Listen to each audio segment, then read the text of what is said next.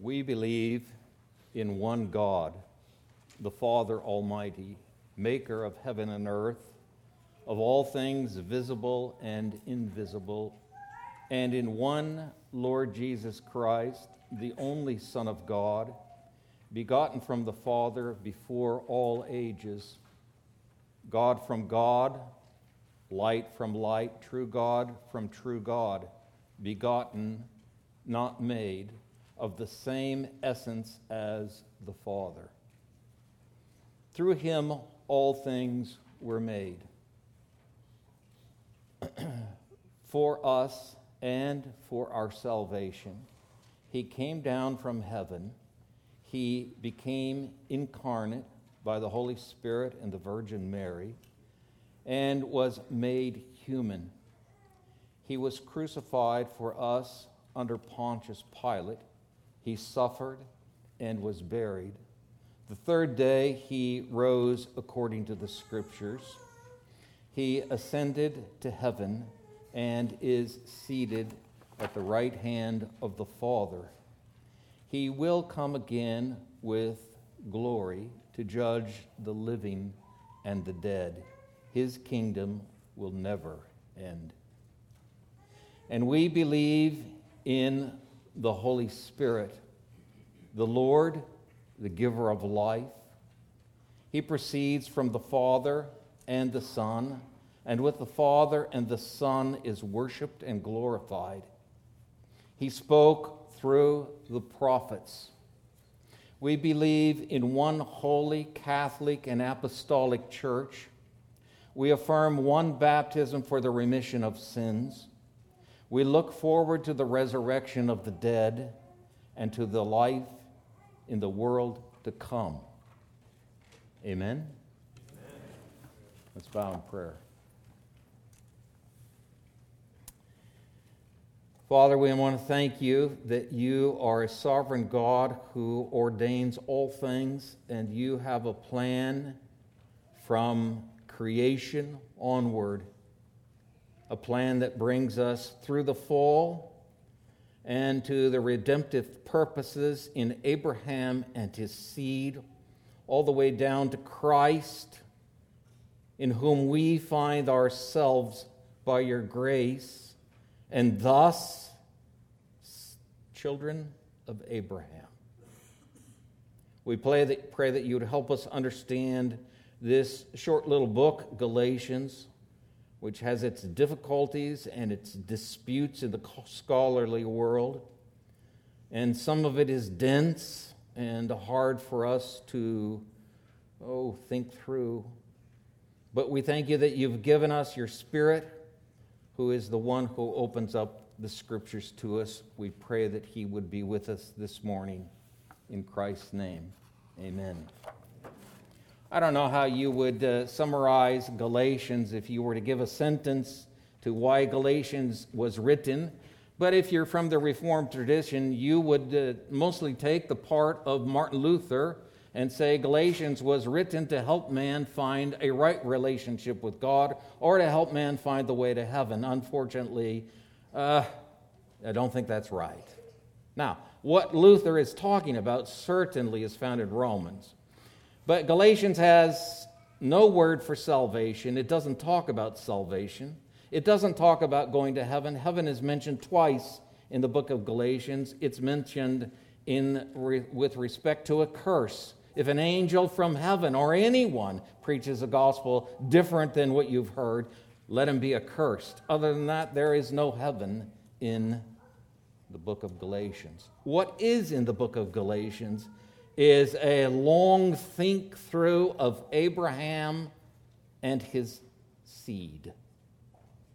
Chapters 1 and 2 are historical, they have to do with Paul's uh, revelation on the road to Damascus and the history that followed that. And he gives us this history because people are saying, well, his gospel is man made and he's only doing things to please man. So he goes through his history to show how he received the gospel.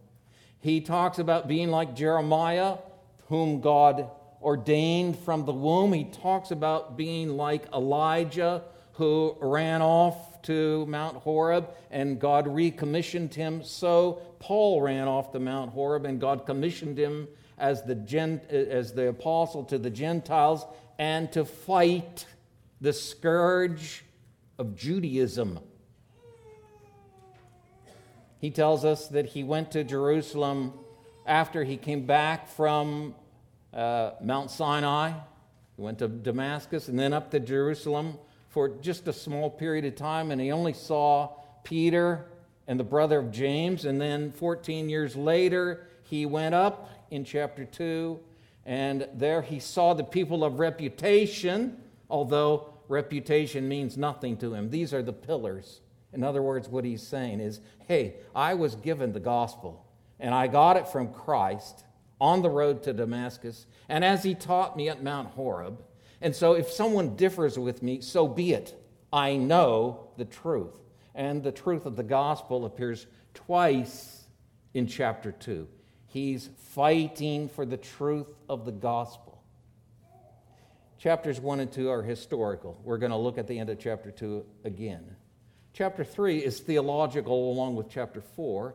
It's the center and the hub of the epistle and it is a argument that demands close attention because it traces back and forth from we and you, which most people do not get and do not care about.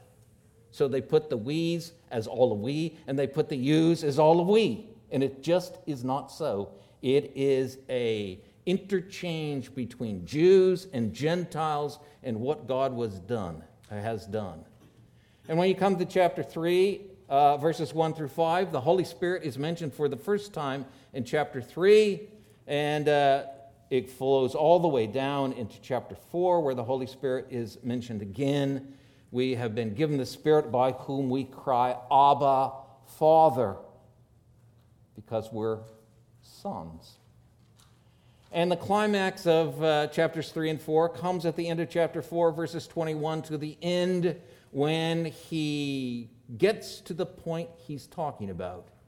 And that is there are two mountains, Mount Sinai and the New Jerusalem, and Hagar is from Mount Sinai, and that's where the child of the flesh uh, is in bondage, whereas we are born from the Jerusalem above, and we are children of freedom and liberty. Chapters 5 and 6 then apply what he's saying. One thing Paul is saying, he doesn't say it the way he says it in Romans. He doesn't say it the way we say it today. He says it differently. He says that Jews are under bondage. Bondage to the law. And Gentiles are under bondage he doesn't say bondage to sin, although that is true, but bondage to the elementary principles. That's in chapters 3 and 4. 5 and 6 bring us to the end with application. The book of Galatians takes us from bondage to sonship, to freedom in Christ, to a new creation. That's the flow of the book of Galatians. We've been uh, doing a little study on Esther, and I had occasion this last week to look back into Daniel, although in the study we didn't get to what I was looking at. But in Daniel chapter 5, if you recall, Belshazzar is giving a great feast, and he, they bring out all the golden vessels that have, been, that have come from Nebuchadnezzar carrying them off from Jerusalem to Babylon. They bring them all out, and they're drinking wine from all of these golden uh, vessels and praising the gods of wine, silver, and wood. And then this hand appears on the wall writing, and what he had done is pulled out the golden lampstand and it shined on the wall. So Belshazzar saw the handwriting, and it tells us that his loin, the knots of his loins came untied, and his knees knocked. Well, Belshazzar wasn't thinking that that was going to happen, so he hadn't bought from Amazon his discreet diapers that arrived in a brown paper box on the front porch so that no one knew what it was. Instead, he messed his pants, well, I don't mean to make a pun, but royally.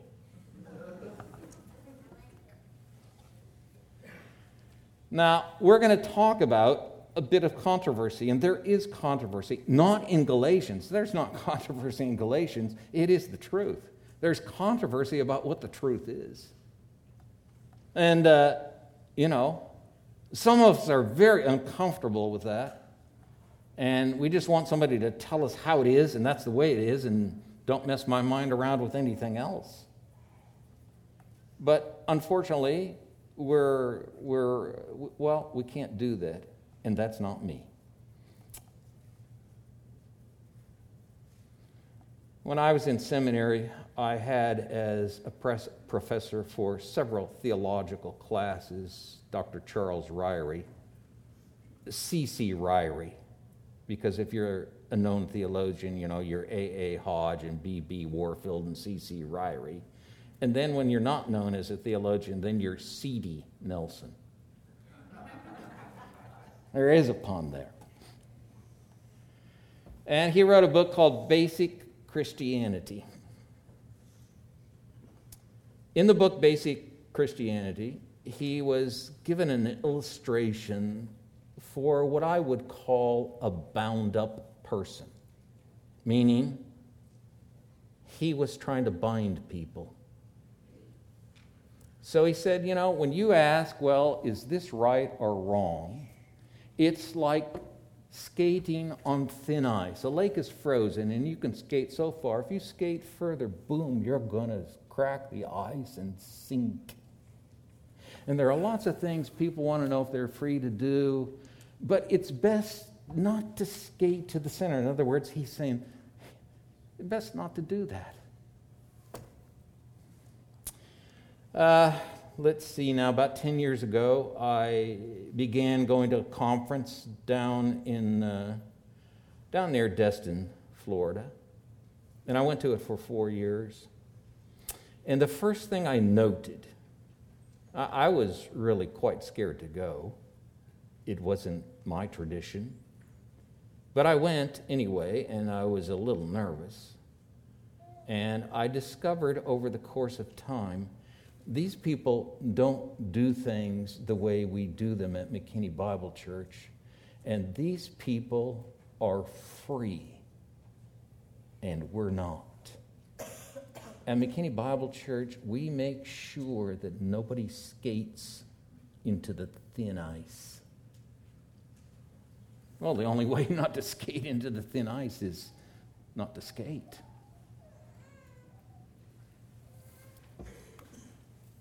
The book of Galatians is about being unbound. Now, the book of Galatians certainly is not asking us to go against any law that God has made.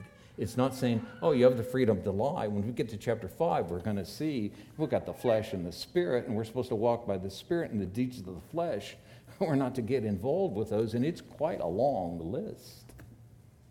The thing is, as you cross the church spectrum when it comes to lies, uh, laws like do not lie, do not commit adultery, do not. If it's, if it's a halfway decent church, they all agree we're not supposed to do this or that. But there are other areas where we have disagreements. And Galatians is about one of these disagreements. Well, so what I've been doing over my seven week absence from the pulpit, there's a lot of dust under here. I've been reading some books. There, there are books I've read before. One book is written by John Piper, and it's called The Future of Justification A Response to N.T. Wright. And this is what he writes in the front. He wrote, he wrote this note by hand and sent it to N.T. Wright. Nicholas Thomas Wright, who is a British fellow.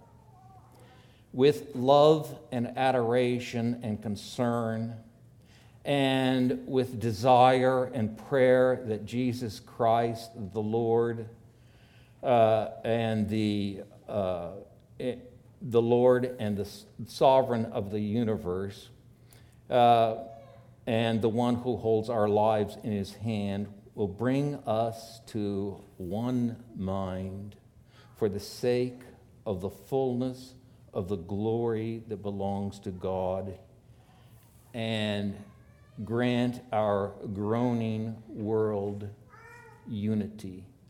That is my desire and prayer. Uh, N.T. Wright wrote a response to that book that is called Justification God's Plan, Paul's Vision. And then there's another book that I've told you about that's called, um, that's called The Doctrine Upon the Which the Church Stands or Falls Justification in, in the Bible, in theology, in pastoral counseling, and so forth. And it's got a host of names that write in it because each chapter is written by someone else. And so all, all these things have to do with the doctrine of justification by faith alone in Christ alone. And when I say there's controversy, I'm not here to upset what we believe. We believe that a man or a woman is not justified by human works. We see that in Ephesians 2 8, 9, and 10. We're his workmanship his poem, created in Christ Jesus for good works. He did it all by his grace. We believe that. But when it comes to the word justification, as I mentioned now eight weeks ago, it's a word that uh, is a Greek word that comes from the Hebrew. And the Greek word has a whole history around it. And we talked about the word faith, pistis in the Greek. And the word faith comes back in history. You can pick up books and you can read how they used it. And uh, you might say, well, you know, I, I, don't want any of that kind of stuff. Just give me the Bible. Well, here, here's what one said. Ben uh, Meyer, you, you probably don't know who he is, it, it makes no difference. He said this Speaking of those who ask for bread, the bread of insight, are instead given the stone of research. Another fellow put it this way um, instead of the fish of the gospel, one is presented with the scorpion of scholarly infighting. Well, a lot of that's true. So there's all these books out there, and they're all on uh, justification by faith and the book of Galatians, and this one goes this way, and this one moves a little more that way. And people say, well, yeah, I just want the Bible. I'm just going to read the Bible. Yeah, but you know the people who translated the Bible, the first translation from the Greek into Latin and into English. Those people had to do their research, or they wouldn't have known how to translate it. Today, if you're going to translate somebody, you have to know what the words mean, how they're using them. And so there's all these years of history. Some people think, okay, we went from Jesus' death, resurrection, and ascension, and from there we moved out and we strayed for 1,500 years, and then in uh, AD 1517, Martin Luther put the theses on the door, and everything's been set straight since. Well, that's just not true.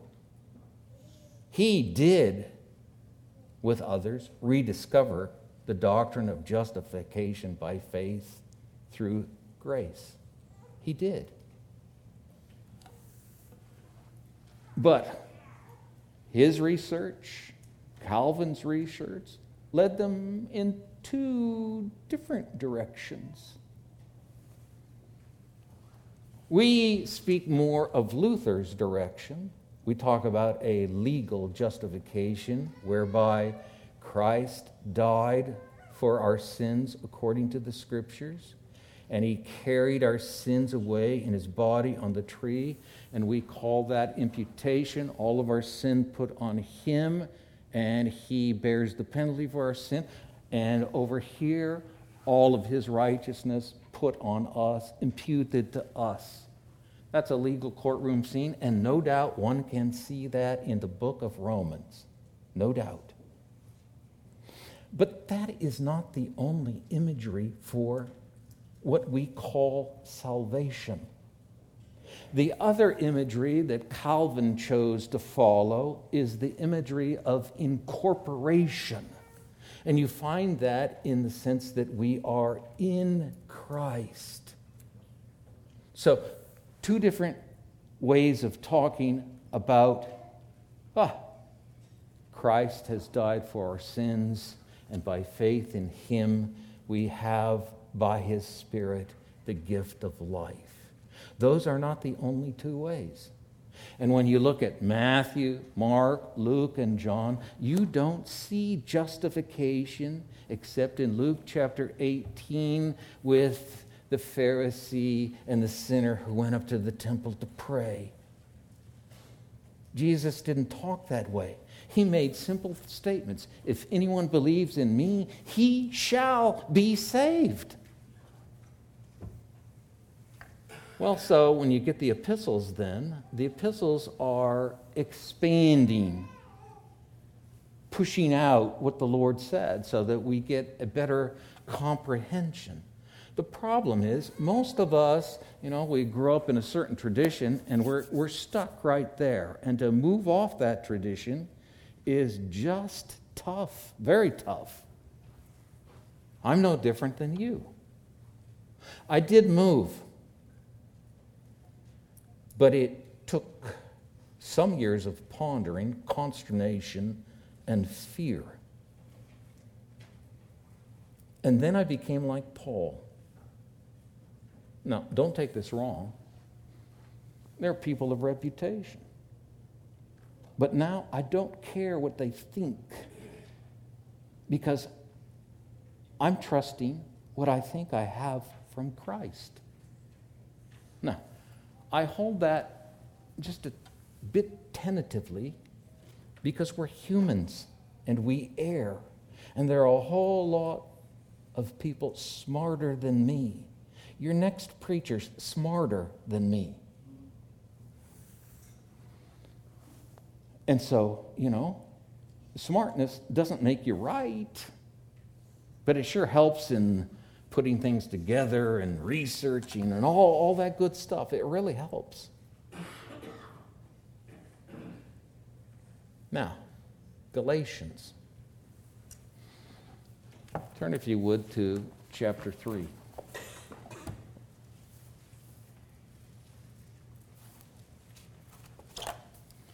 So you come down to the end of chapter 2, and Paul says, you know, he's, he's he's happy for the love of Christ who gave himself for Paul. And he says, And I do not nullify the grace of God. I don't set it aside. For if, I'm paraphrasing now, if we could be saved through law, then Christ died needlessly. So, all of chapter 1, all the way down to chapter 2, verse uh, 10 is history. Actually, the last paragraph, 11 to the end, is also history. And it tells us uh, what the Galatians were taught, what they were taught to think, and what they believed. Then it says in chapter 3 you foolish Galatians, who has bewitched you? Who's given you the stink eye? Before whose eyes Jesus Christ was so publicly portrayed as crucified. Now, of course, when he uses the word crucified, crucifixion doesn't do anything unless there's resurrection. So he's using one term to include both, and people aren't quite sure what he's talking about. Is he talking about how well he presented the gospel and he just gave such a stirring, dramatic, insightful uh, presentation of the crucifixion and the resurrection? resurrection of Christ, it was like you're standing there looking at it. You know, there, there are people who can do that. Or does he mean that when he got there because he, he uh, when he's writing, it's after, after he's been there and he, he'd, been, he'd been stoned and beaten? Does he mean he showed up to these people and he was in such a mess? At the end, he says, I bear in my marks and my body the marks of Jesus Christ, the stripes of Christ. Was he in such a mess that he's talking about that? They saw his givenness to the gospel to the point of where he was, he was willing to suffer. At any rate, they knew crucifixion and resurrection. They had accepted it, they had believed it. They, as we would say, turned their life over to Christ. They believed, in just a minute, if we have time, we'll get back to it. They believed into Christ. That's what it says in chapter 2 into. You're not in Christ, and you have faith into Christ. You're outside, suddenly you come in. Oh, my goodness, I'm part, part of Jesus Christ. It's like uh, a guy and a girl. They're not married, but they come together and they're into each other. We use that kind of language. Oh, he was really into her, or, you know, that kind of language. But, but here it means they're united, they're one.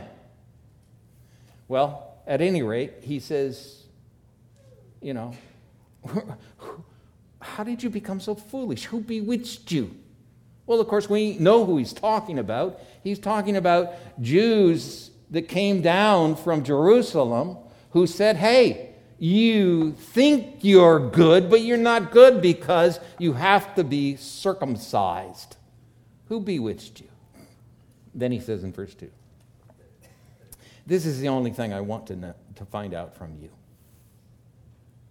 Did you receive the Spirit by the works of the law or by, well, what it literally says is the hearing of faith? Okay, so here's the first place the Spirit is mentioned. He hasn't mentioned anything about the Spirit till right now. So they believed and they received the Spirit, and he's asking, now, now, how did you get the Spirit? Was it by the works of the law? Now, uh, friends, we talk about the works of the law. And it's true that there are a lot of people. I've talked to a lot of people in 40 years who sit across from me at the desk, and I say to them, Hey, what, what what's going to happen to you after death? Oh, I'm good. Well, how, how do you know you're good? Well, I'm good because I'm good. I said, You mean you don't sin or do anything wrong? Oh, no, I don't mean that. I mean, the good side is bigger than the bad side. And so God will accept me. I say, well, there are two things there. How do you know the good side's better than the bad side? And how do you know God will accept you? And so we say, you're not saved by works. But when Paul's talking about works in Galatians, I'm not saying everywhere else, so don't take me too far, but in Galatians, it's quite clear he's not talking about uh, did you receive the Spirit because you didn't lie, because you didn't cheat, you didn't steal? Did you receive the Spirit that way? No, that's not what he's talking about. He's talking about what the subject of the book is.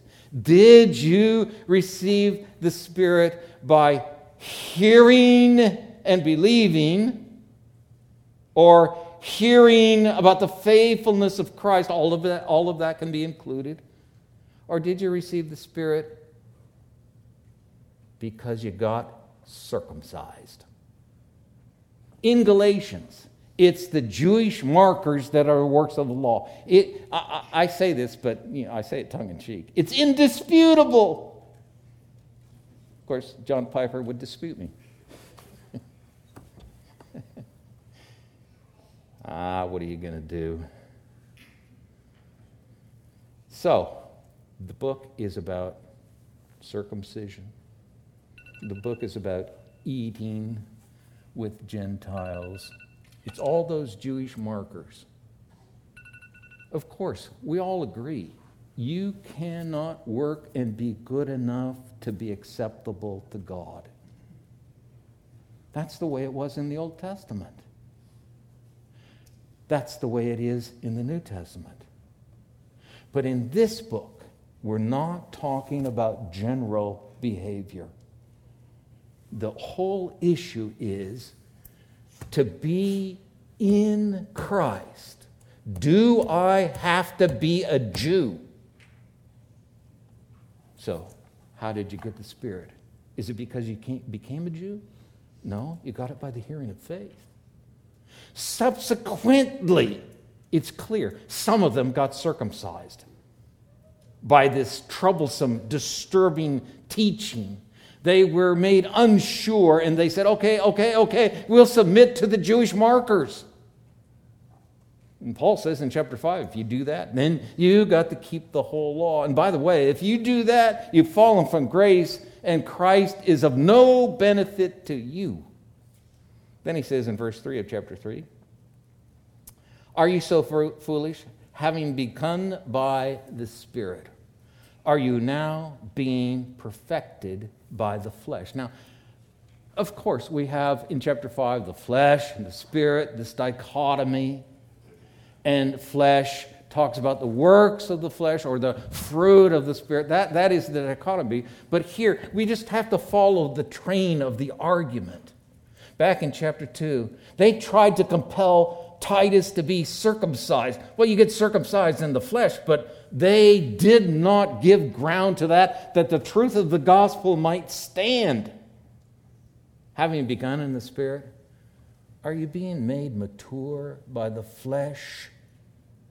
That doesn't mean all the acts you do, the works you do.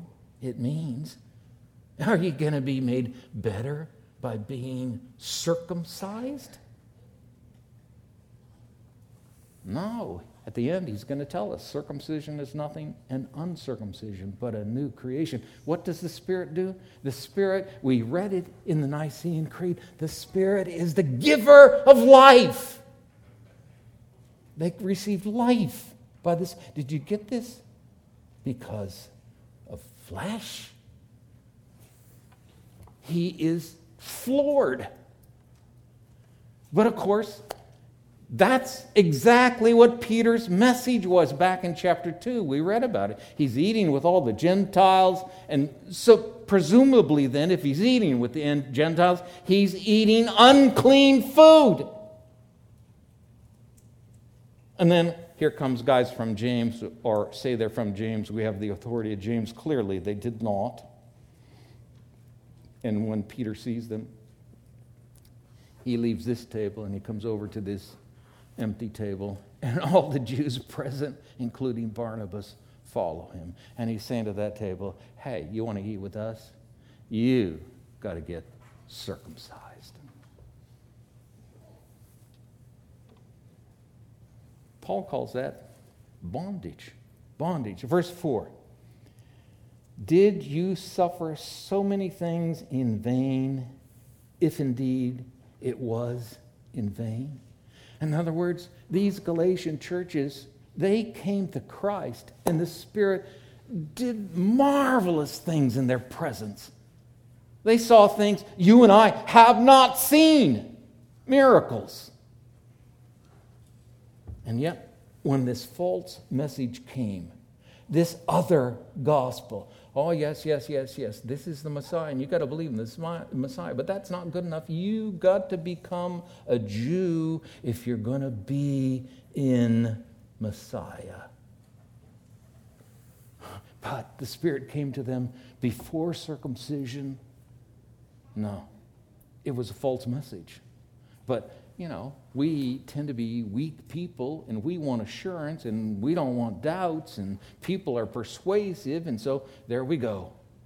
We move off the dime and we do something we shouldn't have done. Did you suffer so many things in vain if they were in vain? They had followed Christ to the point where in the Galatian cities like Derbe and Lystra, they were being persecuted like Paul was being persecuted for the gospel. Did you suffer so many things in vain if they were in vain? And then he says, verse 5 Does he then, who provides you with the Spirit and works miracles among you do it by Jewish markers, the works of the law, or by hearing of faith. The hearing is just a, a, way to talk about the gospel message. And then, does God do these miracles in your midst? Does it come by the works of the law or hearing with faith? Well, of course, we know the answer to that. But we're not living in those times. That's not our issue right now. Well, only kind of. There's a bit of an application to be had there because what we decide is all right, here's the law. If you do this, I don't think you could be a Christian. Well, that's an extrapolation. And we list these things off and we bind people up, and Paul says, Oh, well, yeah, you take circumcision, you got to keep the whole law. You're under bondage. Now, mind you, there are do's and don'ts, they're clear. And when the law disappeared, tells us in Hebrew, what it, what is growing old is becoming obsolete. It comes to an end. But of course, that doesn't mean every aspect of the law. The Ten Commandments didn't come to the end. All of a sudden, you can't freely murder and it's all okay. No. But it had a lot to do with the Jewishness of the law. That's what's been fulfilled in Christ, and that's what's been done away with. And you don't recognize who Christ is if you take on all that Jewishness. And just an aside, you get this for free. Your messianic churches. They are leading people down the wrong path. Passover, well, for a pun, it's over. Feast of Weeks, it's over. No, all those Jewish festivals, they're all fulfilled in Christ. And they come down to this table.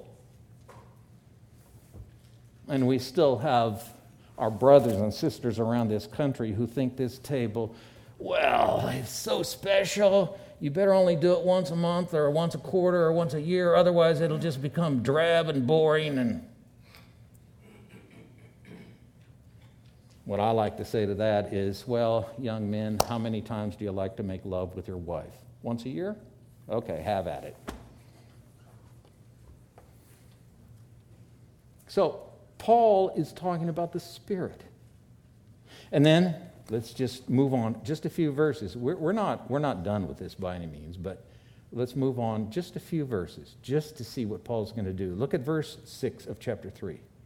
Even so, Abraham believed God, and it was reckoned to him as righteousness. Now, first of all, the word even so makes it sound like, well, what he's talking about is this is what you guys did, just like Abraham did. That's not what he's talking about. It is, this, this kathos is a transition marker. He's simply telling us Abraham believed God, and it was reckoned to him as righteousness. Therefore, be sure that it is those who are of faith who are the sons of Abraham. Look there at verse 7. Read it. Those who are of faith. Abraham believed and was reckoned to him as righteousness. So then, therefore, those who are of faith are the sons of Abraham. Tell me who you are. Sons of Abraham. God has one people. There are not two. There's not one that's got a heavenly plan and one that's got an earthly plan. There's only one people of God because in Jesus we are the seed of Abraham and we are thereby heirs of the Abrahamic promise. Get, just look down to chapter 3 at the bottom there, verse 29. And if you belong to Christ, then you are Abraham's. Oh, I don't like the word offspring because I'm used to the King James. And God made promises to Abraham and to his seed. Seed is one of those words that could be singular or collective. Notice what Paul's saying here at verse 29. If you belong to Christ, well, Christ is the promised seed we're looking down to. But then when you come to Christ in faith, as this whole chapter is going to argue, and you're incorporated in Him as one new man, the man called Christ Jesus, with all these body parts, you and me and the whole world of Christians, if you're in Christ, then you are Abraham's seed.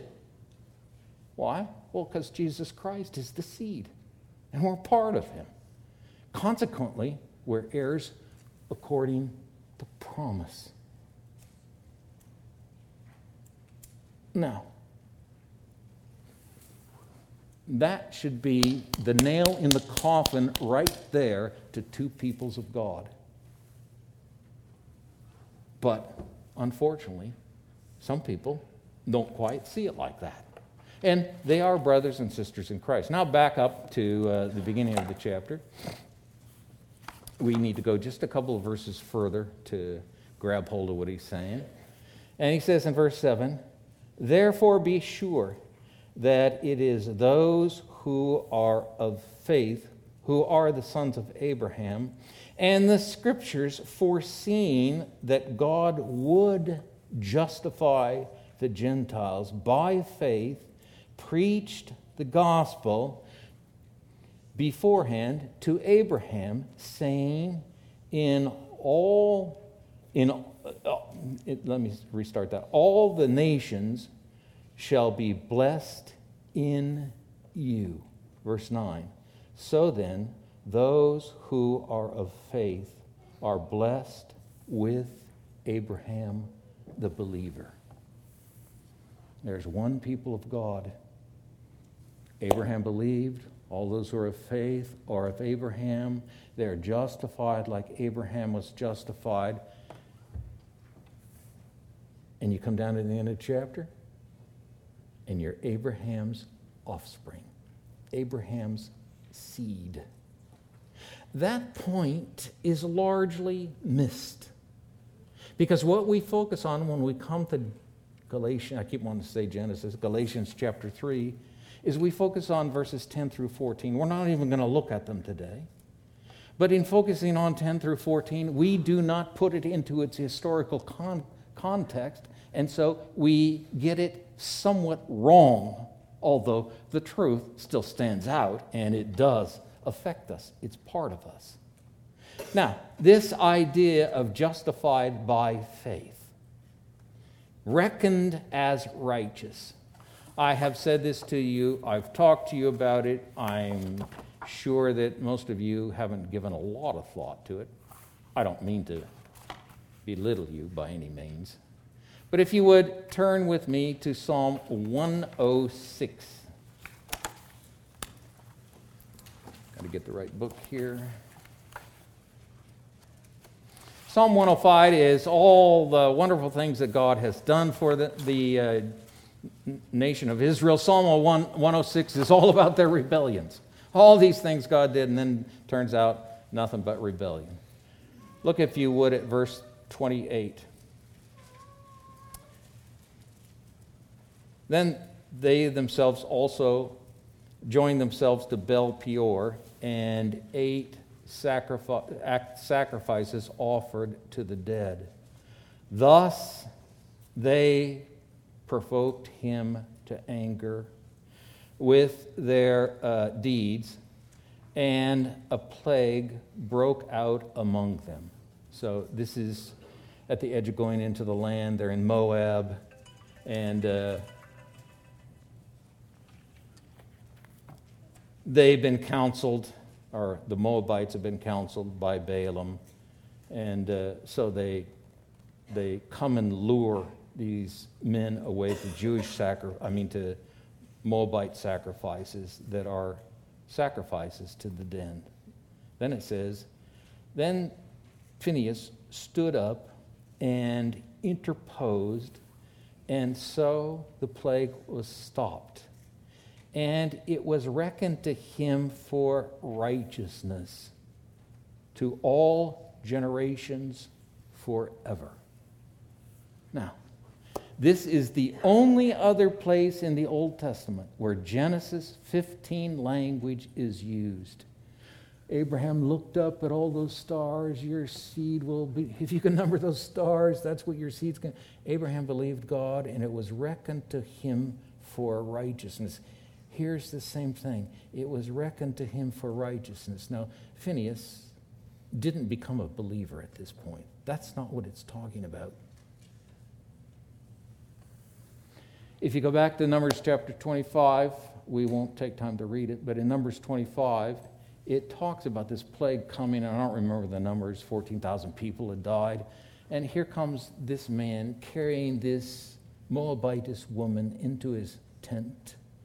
And they're in the midst of, uh, they're in, uh, uh, uh, I can't even say it now. In the midst of union, let's put it that way.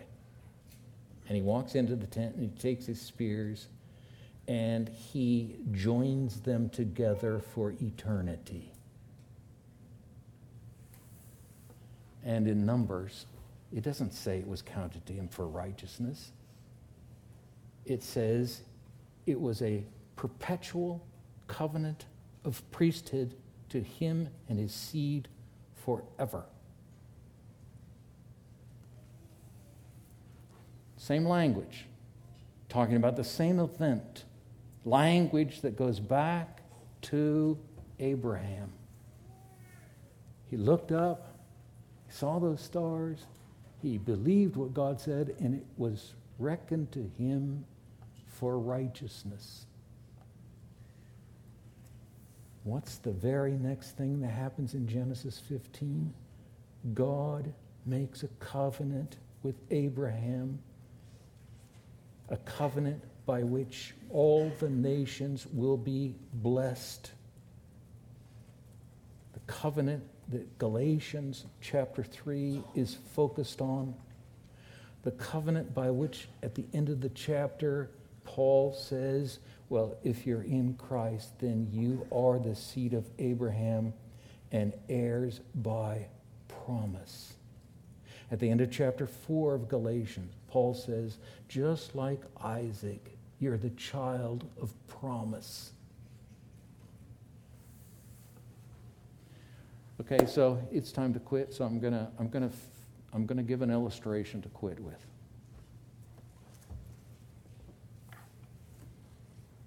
I'm going to use adoption. Adoption is going to come up in chapter 4. But uh, when Barrett's adoption was finalized, the whole family, included Grace's mom and sister, we all went over to Tyler, Texas. And we sat in a church room, and a judge came to the church room and went through each adopted child and uh, signed the documents. And suddenly, this child became this family, and Barrett became Robinson. In the Robinsons.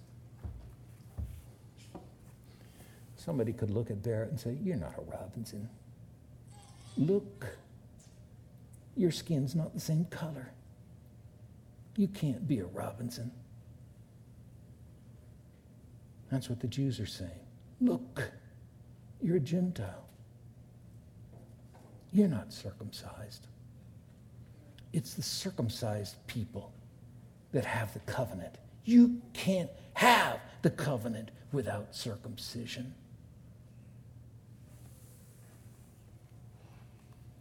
And so what happened? And some of them, because the epistle is so red hot, surely God circumcised. Oh, now you're part of the covenant.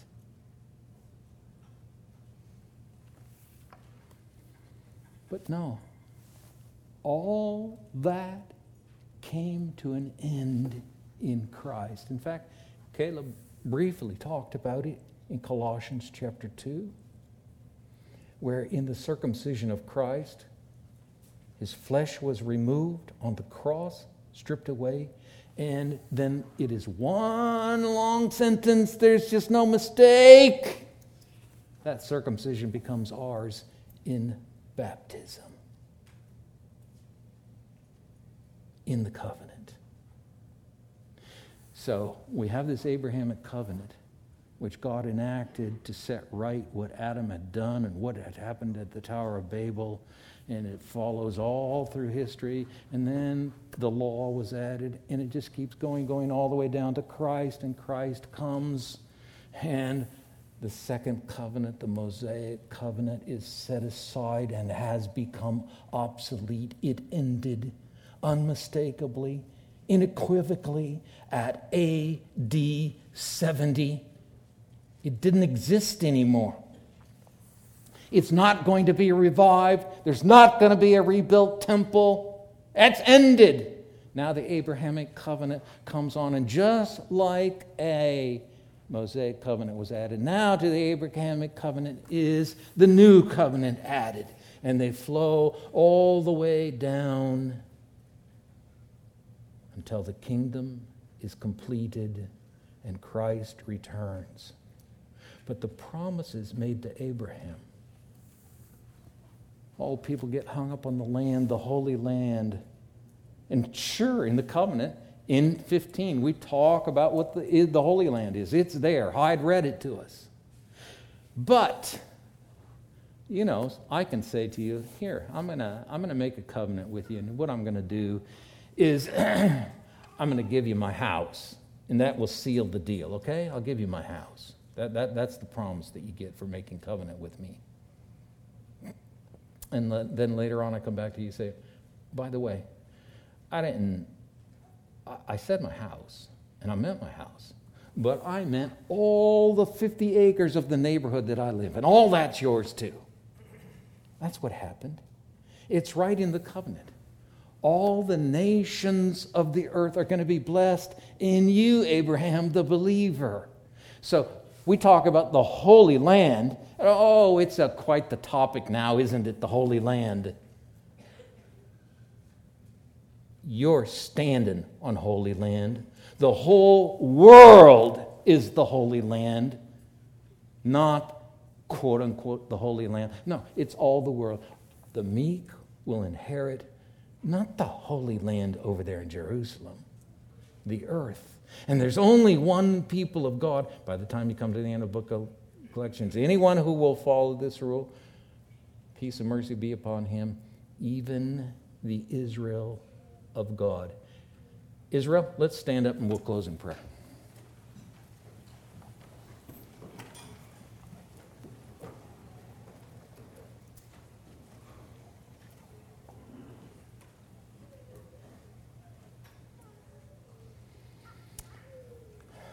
Uh, Father, we didn't get to where I intended to, but we want to thank you that out of love, at the end of chapter 2, our Savior handed himself over for us. And it was free grace. And we don't want to nullify that grace by returning to law we want to walk in the law of Christ, but not in the Mosaic law. We want to walk in freedom. We don't want to go back into bondage. And in chapter 5, you tell us that you've made us free. Father, help us to grow in trusting Christ, and dare we say it, trusting the Holy Spirit, that the Lord of the universe and His Spirit know how to take care of us. And when we let people free, we know the Holy Spirit knows how to haul them in when they go too far.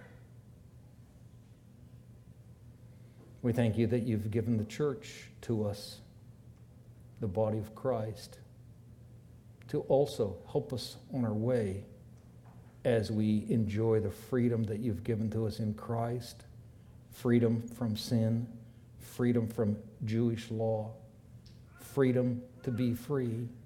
And yet the church watches over us, the elders, and all the people in the church, so that we do not take our freedom and use it as an opportunity to the flesh. But help us to grow in trusting your Spirit. He is the one that lives not only in the church corporately, but in each of us one individually. And He will chasten, He will use people to keep us in Christ. We bless the name of our Savior, the Lord Jesus Christ, in whose name we pray. Amen.